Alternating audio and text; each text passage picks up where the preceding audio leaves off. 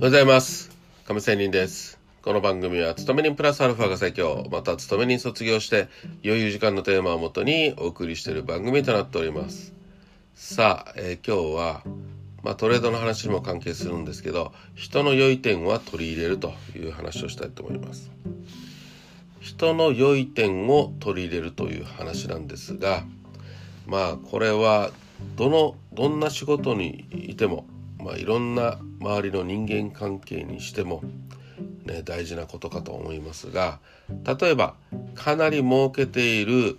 トレーダーがいたとします。そいつはね勝ったり負けたりで、えー規制を上げたり突然大声で話し始めたりするためにまあね自分自身も彼をちょっとね敬遠したりしているところもありましたがまた他のね友達友人などではもうエキセントリックなもう要は変人タイプっていうのがいましてね、えーそういうのは必ずどっかには周りにはいますよね。そんな感じで、えーいろんな人がいますが絶叫するやつとかね、うん。えーその代わりに彼らをよく考えてみると集中力と粘っこさっていうのはすごいものがあったりまさになんかねチーターのように狙いを定めたいものは絶対決して逃さ逃さないというのがまあその友達たちです。何も規制を上げたり絶叫したりすることを真似る必要はないとは思いますがそういうそれぞれのね良さ集中力と粘っこさっていうのは学ぶべきことが大変多いです。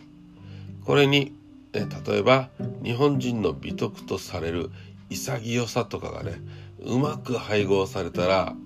あのゼロ戦のようなね特攻のようなもういいっていう感じとかねもうお前はいらないっていうふうにポジションを切ったりとかねそういう自分の相場感と実際の相場感が違ってれば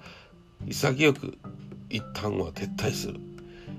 しかしここ一番ではいやーということでね集中力と粘っこさを持って相場を追い続けるとかねそういうメリハリの効いたトレードができるんじゃないかなとも思ったりします。まあそういう感じでねつまり他人の良い点はどんどん取り入れていくべきだということを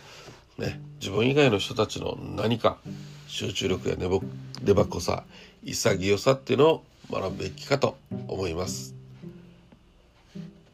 ということで、えー今日も良い一日を。See you!